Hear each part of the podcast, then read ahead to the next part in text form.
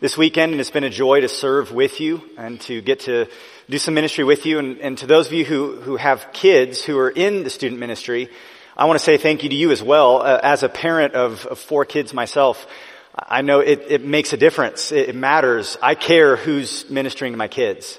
And so thank you for your trust uh, to allow me to come out here and to get a chance to minister with your kids and to get a chance to open the word with you all this morning. Um, you've already heard our text, our passage of scripture this morning, James chapter 3, verses 13 through 18. We've spent all our time together, um, Friday night and Saturday, working through the book of James, looking at some different sections from the book of James. And James's theme, as many of you I'm sure are aware of, has a lot to do with genuine faith. Uh, what does it look like if someone actually believes God? Uh, what is the impact on someone's life if they truly know Jesus Christ and they've experienced the transformation of the gospel? And so James is concerned to pastor his people well. His people have been scattered by persecution. They're facing opposition from without. They're also facing problems from within uh, within their own assembly and from within their own hearts. And so James seeks to pastor them. And he challenges them again and again.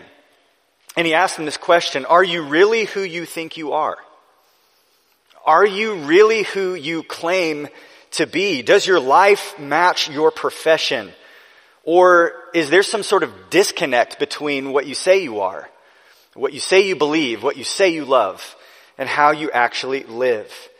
James is on a mission to destroy self-deception. And as a, a, pastor, he cares about his people and he wants to warn them and warn us against a potentially fatal kind of hypocrisy. In chapter 2, he famously contrasts dead faith with living faith. And here in chapter 3, he contrasts the wisdom from above with the wisdom from below, this corrupt, worldly, counterfeit kind of wisdom. I think faith and wisdom are actually very closely related. Some would even argue that wisdom is, is a key theme in the book of James. Back in chapter 1, if you are familiar with this book, uh, James points out that genuine faith recognizes that we need wisdom. And when we realize that need, we ask God for it. We seek it. We pursue it. James 1-5 says, if any of you lacks wisdom, let him ask God, who gives generously to all without reproach, and it will be given him. Wisdom is essential. We need it. And it comes from God. We need the wisdom God gives, not just so that we can survive trials, like we see in chapter 1, not just so that we can make decisions. That's probably what prompts most of us to pray for wisdom. I need to know what to do when I go to that meeting next week. I, I, need to know if we should put an offer on this house or not. I need to know whether I should take this job or whether I should go to this school or how we should parent this child and face these challenges. We often recognize we need wisdom to make decisions. But we also need to pursue wisdom because spiritual maturity requires and includes wisdom. Growing in wisdom as followers of Jesus is a matter of our sanctification. It's a matter of our spiritual maturity so that we become, like chapter 1 verse 4 says, whole and complete, lacking in nothing. God wants us to have no lack of true spiritual wisdom. God's will is that we be conformed to the image of Christ, who is, according to 1 Corinthians chapter 1, the wisdom of God. Paul tells the Colossian believers that in Christ are hidden all the treasures of wisdom and knowledge. So for us to grow in Christ likeness, to us to fo- for us to follow Jesus requires that we be growing in and cultivating true spiritual wisdom. You can think about it this way. There's no such thing as a fool who is spiritually mature. It's a contradiction. It's a contradiction. And on the flip side, anyone who is spiritually mature, anyone who is truly Christ-like will possess a, a, unique kind of wisdom that reflects the very wisdom of God. So wisdom is a necessary part of pleasing God and growing in our faith and becoming like Jesus. And James's point in this text is that just like genuine faith produces good works, which we see in chapter 2, true wisdom is evidenced by good conduct. And in order to help us understand the nature of this wisdom, so that we can get it right, so that we know what it looks like, James gives us two key insights that I want to share with you this morning. The first is found in verses 13 through 16, and it's this. Like faith, wisdom can be claimed, but not possessed.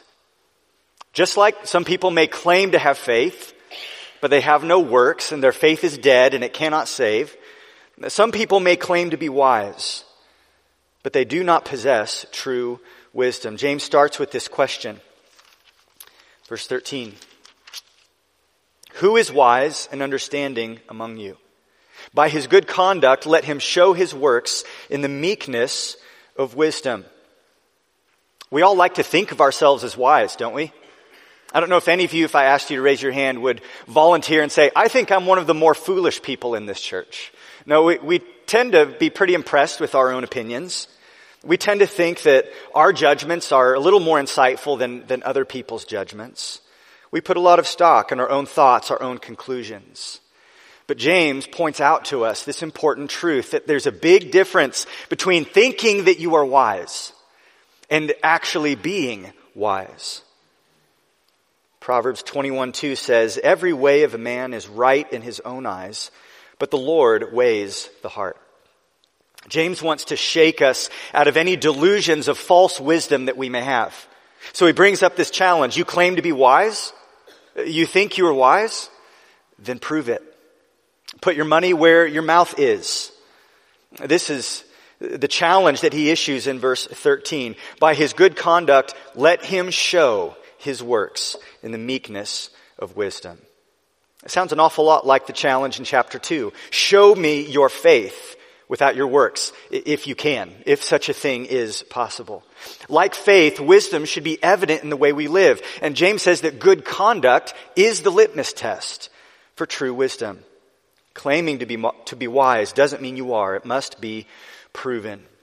And when James issues this challenge, when, when he calls us to demonstrate wisdom through our conduct, he's indicating that there is more to being wise than just being informed. James is assessing wisdom not in intellectual terms alone.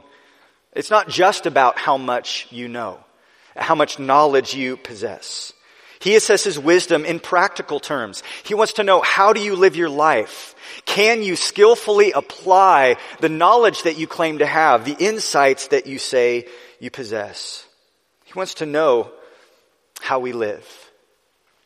James points out that what proves wisdom is good conduct that is marked by a spirit of meekness. He says this, let him show his works in the meekness of wisdom or in the gentleness of wisdom.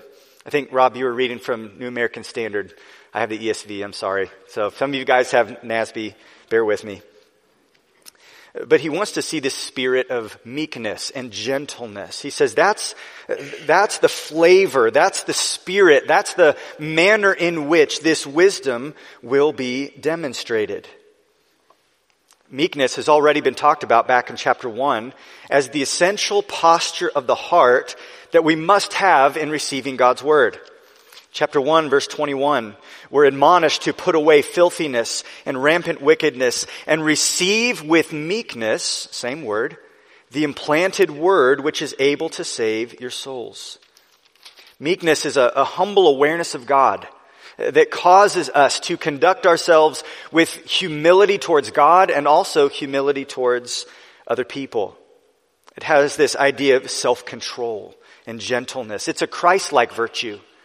It's a Christ-like virtue that we're called to cultivate. Meekness is a fruit of the Spirit according to Galatians 5 that shows we're relying on divine power as we live our lives. And it's a sign of maturity.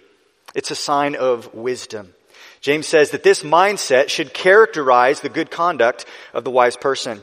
But before he describes in further detail the good conduct that should flow from true wisdom, James first describes for us what true wisdom doesn't look like. And this is helpful. He's going to give us a list. It's not this, it's that. So he dives into this negative description, and it's really helpful. And if what follows in the next few verses, verses 14, 15, 16, if what follows in this negative description describes you, then James insists you are not wise, no matter what you may think of yourself or claim to be. In verses 14 and 15, we find that sinful motives are incompatible with true wisdom. He says, if you have bitter jealousy and selfish ambition in your hearts, do not boast and be false to the truth. This is not the wisdom that comes down from above, but is earthly, unspiritual, and demonic. Earlier in this chapter, in chapter 3, James deals with the danger of sinful speech. It's probably a passage you're familiar with. He talks about our words being like a spark that can light the whole forest on fire. Or like a bit that turns a horse's body, or like a small little rudder that can steer a massive ship. In other words, our, our speech has major impact. Don't we all know that? But because James is a good pastor, he's going to dig a little bit deeper and not just talk about our behavior. He's going to get into the heart issues that often cause us to use our words as weapons. The, the sins in the heart that cause the spark that burns down the forest. First, he addresses this issue of bitter jealousy. Bitter jealousy. Some who claim to be wise are driven by jealousy. They want respect. They want recognition from other people that they feel like they deserve. This person with this kind of a heart that is filled with bitter jealousy, they tend to see other people as competitors. They tend to see other people as threats to their personal success. This kind of person is impossibly suspicious. They are secretly resenting other people. James says, You claim to be wise, but is there bitter jealousy in your heart? To this, he adds this, this related issue of selfish ambition. Selfish ambition. This is wanting influence, desiring to be in a position of superiority. The person with this kind of heart sees other people as a means to an end, as resources to be used, rather than as people to be served a self promoter, highly focused on self. Selfish ambition harbors a lust for personal advancement. This kind of person who claims to be wise but has this bitter jealousy and this selfish ambition in their hearts, they think of themselves as mature. They think of themselves as beyond and above, you know, the common folk, everybody else. They don't need other people's counsel. And perhaps they think they deserve a place of influence. Maybe that's why James had to tell them in chapter 3 verse 1, not many of you should become teachers, my brothers, for you know that we who teach will be judged with a greater strictness. Seems like everybody was jostling at the front of the line. These attitudes, James says, are the opposite of meekness. There's no gentleness here. There's no care for others. There's no self-control. And therefore, this kind of sinful motive is incompatible with true wisdom. James says, if this describes you, do not boast. Do not boast. He says, if these sinful motives are in your heart, then you should not be claiming to be wise because you are seriously overestimating yourself. You think you're something that you're not. You're congratulating yourself for having this wisdom and you're actually missing it. Do not boast. And he says, do not lie. Do not be false to the truth. Claiming to be wise when you have these sins in your heart is not just boastful, it's a lie. Because it's incompatible with true wisdom.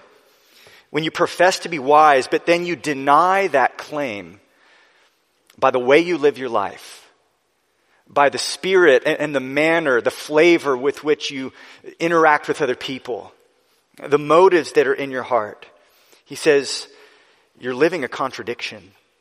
Don't do that. Don't be false to the truth. Don't be the fool who is always right in his own eyes.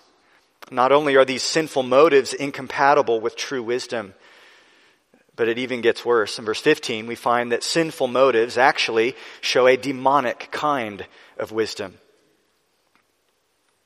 He says, This is not the wisdom that comes down from above, but is earthly, unspiritual, demonic. For where jealousy and selfish ambition exist, there will be disorder in every vile practice. In chapter 1 verse 5, James says that if we lack wisdom, we're supposed to ask God for it. God is the source of the wisdom that we need. He is the source of true wisdom. He gives it freely. He gives it generously. We are to seek it from Him. Chapter 1 verse 17, we see that every good and perfect gift which includes wisdom, is from above, coming down from the Father of lights. Wisdom is a gift from the Father. Wisdom is embodied by the Son. Jesus Christ is the wisdom of God incarnate, in whom are hidden all the treasures of wisdom and knowledge. Colossians chapter 2. Paul calls the Holy Spirit in Ephesians chapter 1 the Spirit of wisdom. So James says the kind of wisdom that manifests selfish ambition and bitter jealousy, it is not from above. It is not from the triune God who is infinitely and perfectly wise. That kind of wisdom, if you can call it wisdom, is from below. It is earthly, not heavenly. It is unspiritual, coming from our flesh. It's carnal. And it is demonic. It's not godly. These evil attitudes were manifested by the chief demon in the original rebellion against God. Think about that story about Satan. He was cast down from heaven because of his bitter jealousy of God's position and God's glory. His selfish ambition was to be like the Most High. Bitter jealousy, selfish ambition. Satan then tempted Adam and Eve to follow suit, to be jealous of the ability to know good and evil, and to aspire to be like God. And today Satan is still trying to get mankind to conform to his devilish image rather than follow Jesus Christ. James 4 7 tells us we're supposed to resist the devil, not follow his example, not be like him.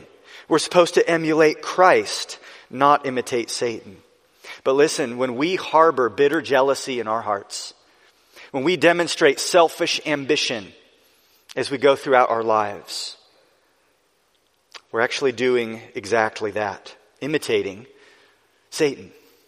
That's why James says this kind of wisdom is demonic. How do we know if we have these sinful motives in our heart? Well, it's actually pretty easy. Look at the fruit it produces, verse 16. For where jealousy and selfish ambition exist, there will be disorder and every vile practice. Sinful motives produce wickedness. It brings disorder. And not only is this kind of behavior incompatible and with true wisdom and demonic in nature, it, it actually has disastrous consequences. It bears bad fruit in families. When there is bitter jealousy and selfish ambition, that bears bad fruit. It causes disorder and all sorts of vile practices in our homes. It bears bad fruit in churches. It causes conflict, power struggles, slander, suspicion. It causes bad fruit in our workplaces, at your job, and in our communities, the places where we live. Slander and backbiting and gossip and manipulation, lies and critical speech and false accusations. It all leads to division. It leads to conflict. It leads to relational turmoil. And this is simply reaping what we sow. Corrupt actions spring from a corrupt heart and they bear corrupt fruit. James says if you have true wisdom, you will show it by your good conduct in meekness but this false wisdom produces not good conduct. It produces the opposite. It produces every vile practice. This wisdom does not honor God the Father. This wisdom does not reflect Jesus Christ. This wisdom is not evidence of the fruitful presence of the Holy Spirit. Such sinful motives and their corrupt fruits are not to be excused. They're not to be justified. It's not to be minimized. No, these are things that should be renounced and forsaken. If you claim to be wise, but you harbor bitter jealousy and selfish ambition, James says you are sadly overconfident in yourself. You are living a lie. You're displaying behavior that reflects the demons and not Jesus, and you're breeding disorder and wickedness. James emphatically declares this is not the wisdom that is from above. Like faith, it is possible to claim wisdom but not actually possess it. James paints a stark portrait of this counterfeit wisdom for us here in these verses. But then he goes on to tell us what true wisdom does look like. He shows us the, the positive description in verses 17 through 18. And we find this second insight that just like faith, true wisdom leaves an unmistakable mark on the life of the believer. James gives us, gives us a list of virtues here. He says the wisdom from above, verse 17, is first pure, then peaceable, gentle, open to reason, full of mercy and good fruits, impartial and sincere. And a harvest of righteousness is sown in peace by those who make peace. He gives us this list of virtues, and like many of the lists in the New Testament, it's not intended to be an exhaustive list. It's a representative list.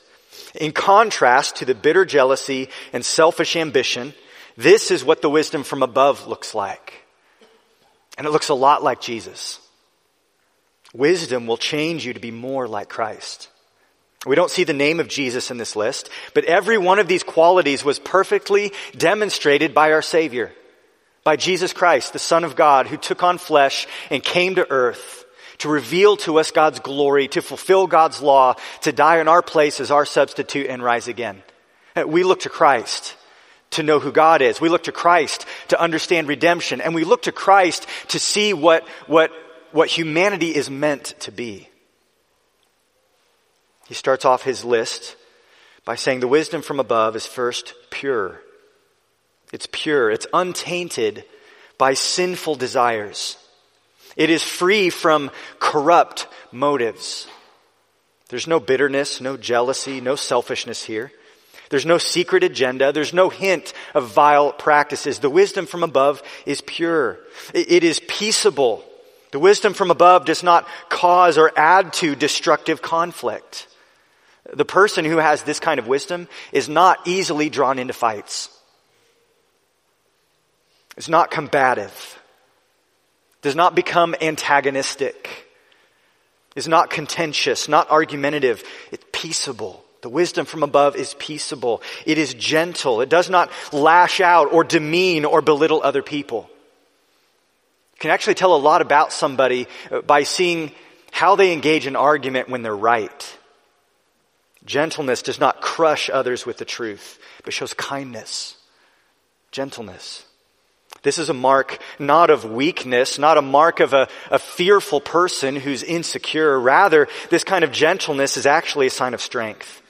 It's the mark of self-control and spiritual maturity. Uh, the person who's out of control, the person who vents all their thoughts and all their feelings, that's actually the person who's weak, who lacks the strength to control the self, to control the tongue.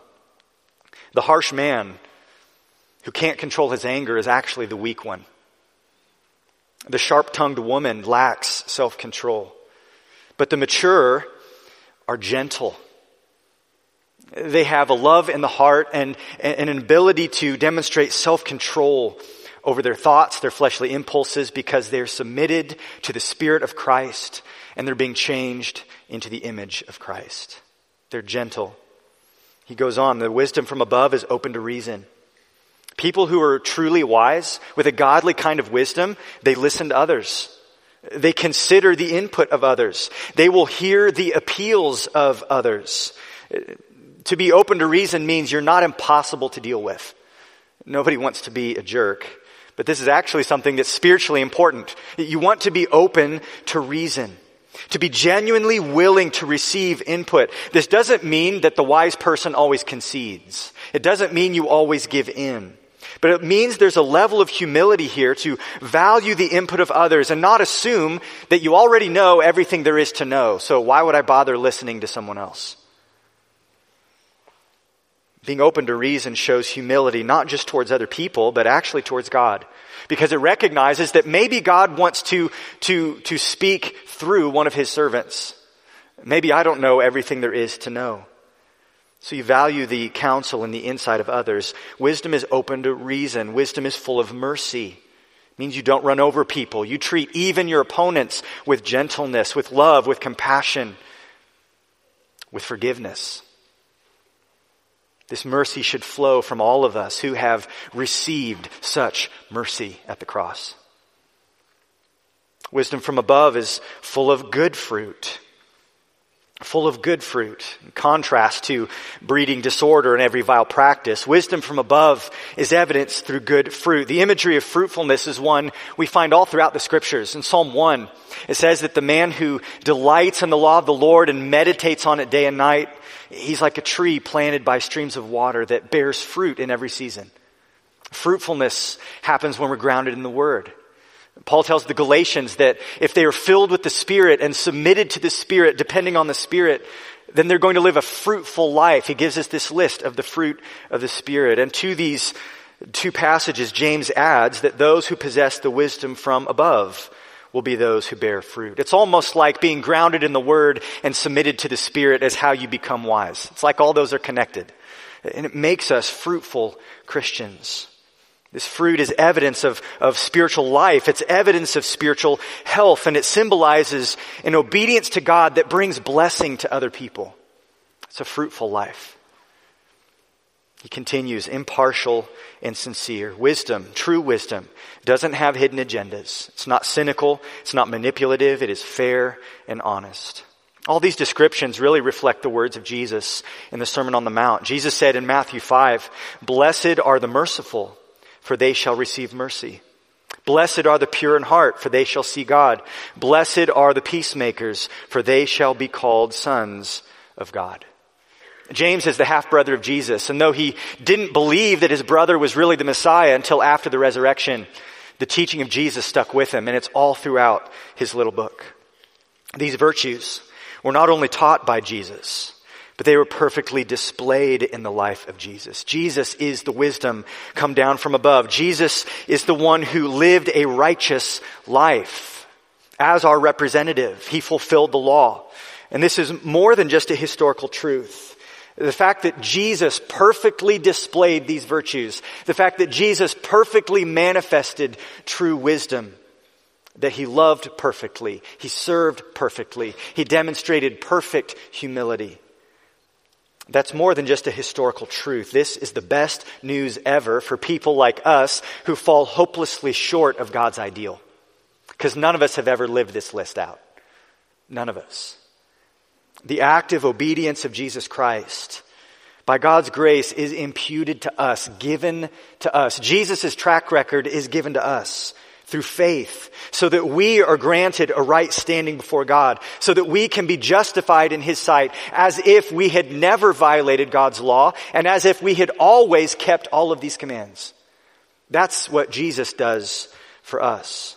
So Jesus lived a perfect life, displaying these virtues first and foremost as our representative. He does it perfectly because we can't.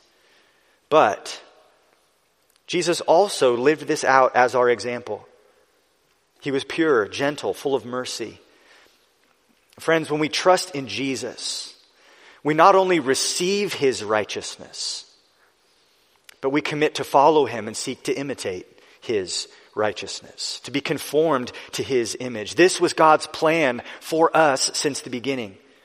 Romans 8 tells us those whom he foreknew, he also predestined to be conformed to the image of his son, in order that he might be the firstborn among many brothers.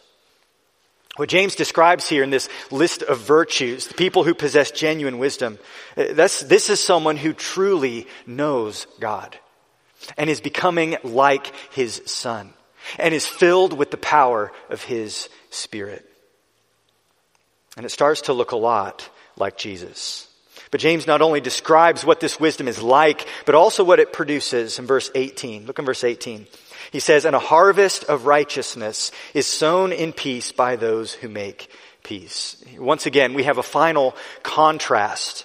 The carnal, earthly, demonic wisdom results in wickedness. It results in chaos, verse 16. But the wisdom from above shows or results in righteousness and it results in peace. These are two completely opposite outcomes. Proverbs 20 verse 3 says, It is an honor for a man to keep aloof from strife, but every fool will be quarreling. Wow. That's the mark of wisdom. It is an honor for a man to keep aloof from strife, but every fool will be quarreling. Next time you have to change your password for social media, just make it that whole verse. Just type the whole thing out with no spaces. That'd be a great thing for us to keep front and center in front of our minds. Proverbs 3:17 tells us, speaking of wisdom personified, her ways are ways of pleasantness and all her paths are peace. A harvest of righteousness, James says, is sown in peace by those who make peace. That's what wisdom leads to. Now, to be sure, I want to clarify, there is a fighter's ethic to the Christian life. There is. We are engaged in a spiritual battle. We fight against error. We fight against false doctrine. We wage war against our own indwelling sin. But the goal of any war is always peace, isn't it? And relationally with others, especially those that we share a roof with. Especially those that we covenant together with in church membership. We are to pursue and promote peace. That's the mark of wisdom. That's what it leads to. Again, to quote Jesus in the Sermon on the Mount, blessed are the peacemakers, for they shall be called sons of God. Paul urges the Romans, if possible, so far as it depends on you, live peaceably with all. This peace is established through love and forgiveness. It requires humility and grace. And listen, the God who has made peace with us through the cross now calls us to pursue and to protect peace with one another. And it's in this environment of peace that we have an opportunity to reap a harvest of righteousness. That's something each of us should desire for our families and, and, for our churches, to reap a harvest of righteousness. All those energies that some people use to engage in personal battles, to advance their personal agenda, to cut down those opponents that they are jealous of. All the energies that some people use for fighting those personal battles, those ought to be devoted to ministry, to sharing the gospel, to edifying and building up believers, to serving Jesus Christ and His church. If we devote our energies to that, we will see a harvest of righteousness that is sown in peace by those who make peace. Now, this harvest of righteousness is, is not the righteousness that makes you acceptable before God. This is not talking about our, our salvation. That positional righteousness comes only through faith in Jesus Christ. And James believes that strongly. He tells us about Abraham um, in the last chapter, and he said Abraham believed, and it was counted to him as righteousness. James believes in justification through faith alone. That positional righteousness comes through Christ. But here in, in, this passage, James is talking about practical righteousness. The practical righteousness of one who has already been accepted by God and is growing to live a righteous life. A life that looks like Jesus. And this fits the harvest analogy perfectly, that God desires for us to, to cultivate this kind of righteousness. Paul prays in Philippians 1 says, It is my prayer that your love may abound more and more with knowledge and all discernment. Discernment related to wisdom there. So that you may approve what is excellent and so be pure and blameless for the day of Christ, filled with the fruit of righteousness that comes through Jesus Christ to the glory and praise of God. True wisdom leads to peacemaking and righteous living. It leaves an unmistakable mark on the life of the believer. This text makes it very clear that if you are really wise, then you will show your wisdom. You will show it through good conduct, in meekness, gentleness. This understanding of wisdom that James lays out has a lot of implications for us. I want to just think through maybe two different levels of that and just ask you, first of all, to personally evaluate your own life, evaluate your own heart. Do you handle being right in a spirit of meekness? Or are the disagreements that you find yourself in, whether it's in your home or in the church or in the workplace, in our communities, do you find those disagreements marked by bitterness? Do you find them marked by hostility? Are you the kind of person who is open to reason, that listens well? Are you receptive to the counsel of others? Or are you the kind of person who is self sufficient combative, antagonistic? Would those who know you best describe you as someone who's teachable or as someone who is arrogant and unreasonable? Do you find yourself becoming cynical? It's hard not to be cynical in the world we live in. Or are you sincere? Are you a gentle person or a harsh person? Do you show mercy or do you get angry? Is there a pattern of disorder and conflict in your life or are you a peacemaker? We need to look in the mirror and, and see if there's part of our lives that God wants to change. Maybe you can just evaluate, maybe over the last year or two, how you've engaged in a variety of different contexts. You guys know there's been massive controversy around coronavirus, this pandemic, and everybody claims to be wise. Everybody thinks they know what the real explanation is. Brett's getting nervous because I'm talking about COVID. you guys don't even know what I think about it. So I, I can like say all kinds of stuff and, and punch everybody, right? Everybody claims to have this whole thing figured out. Maybe all of you know what Brett and the elders should have, how, how they should have handled it in terms of meeting and distancing and masking and all of that. How they should have engaged with Jackson County. Uh, maybe you watch the news and there's all these people claiming to be wise. Maybe you have coworkers or neighbors or friends or family members and you've gotten sideways over this whole thing. Are you really wise? How have you engaged in that issue? Is it the wisdom from above that has marked your engagements regarding COVID? Or is it a wisdom that comes from below? Something we need to think about. Think about challenges you face in your church. Sometimes your elders will make decisions you don't like. Sometimes they'll even get some things wrong, believe it or not. Sometimes there will be disagreements within the body relational conflicts that you have with other people in this church? Do you engage those things with wisdom? Biblical wisdom, true wisdom that comes from above? Or are those interactions tainted by the wisdom from below, a wisdom that is carnal and fleshly, that reveals a personal agenda and not Christ like humility? How do you handle theological disagreements? How do you handle it when, when you're talking to someone about the truth of scripture and, and, you're convinced that you have it right and they have it wrong? You're convinced that you know the best way to apply the truth and they have a blind spot. Uh, what marks your discussion? Who is wise among you? James challenges you to put your money where your mouth is, to show it. L- show your wisdom in the spirit of meekness through your good conduct. How would our marriages change if we took this construct of the wisdom from above and the wisdom from below and applied that to our marital disagreements? How do you handle it when your spouse sees things differently than you? How do you handle it when you and your spouse desire different outcomes and you're pulling in different directions? When you have competing concerns and you have to work through it? Meekness, gentleness, open to reason, full of mercy? Does it lead to a harvest of righteousness when you work through those things? Or is there disorder, conflict, bad fruit? Listen, other people are going to sin against you, and you can't avoid conflict. You can't. Conflict is unavoidable, and there's even some conflict that is absolutely necessary. We see that in Scripture.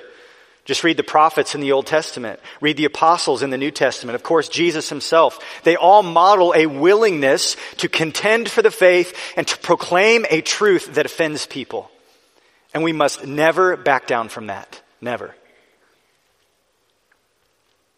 But if you are the common denominator in all the conflicts that surround you, if everything that you touch tends to burn down, then you need to hear God's word today. Perhaps you are seeing this morning a true reflection of your heart, and perhaps God is exposing bitterness, jealousy, selfish ambition. If so, then I want to urge you do not walk away this morning without dealing with your sin. Because it's not just about communication styles. This is about the heart. This is about the heart. It's about the heart from which flow the issues of life. Don't walk away this morning without dealing with those sins. Don't harden your heart. Rather confess, repent, and allow God to do the spiritual heart surgery necessary to deal with those sins. Don't deceive yourself into thinking that you are wise when scripture diagnoses you as not being wise. Don't persist in being a fool. Not only should we sort of evaluate ourselves and look at our own hearts this morning, but I also want to just give you some counsel in terms of how we evaluate uh, other people. And not in a negative, critical, judgmental sense. I'm not trying to get you to start thinking about, all right, who else in this church really needs to hear this message today? I'm glad they were here. But rather, I'm talking about even looking more broadly out into our world. You see, there's a lot of people in our world who claim to be wise, and they are not. And they have platforms. And they promote their message. But their supposed wisdom is not from above. Listen, Christian, don't give those kinds of people the recognition that they do not deserve. Be careful not to allow them to influence you with their brand of wisdom. The minute you smell jealousy, the minute you sense selfish ambition or bitterness or arrogance, the minute that someone reveals themselves to be a ladder climber, a self promoter, a self anointed authority, you need to be very, very careful whether it's a preacher or whether it's a political pundit, whether, whether it's a business leader or a podcaster or some guy with a YouTube channel, they may have a lot of knowledge. They may know a lot of things. But if they fit the description that we see in verses 14 through 16, then their claim to wisdom is a lie.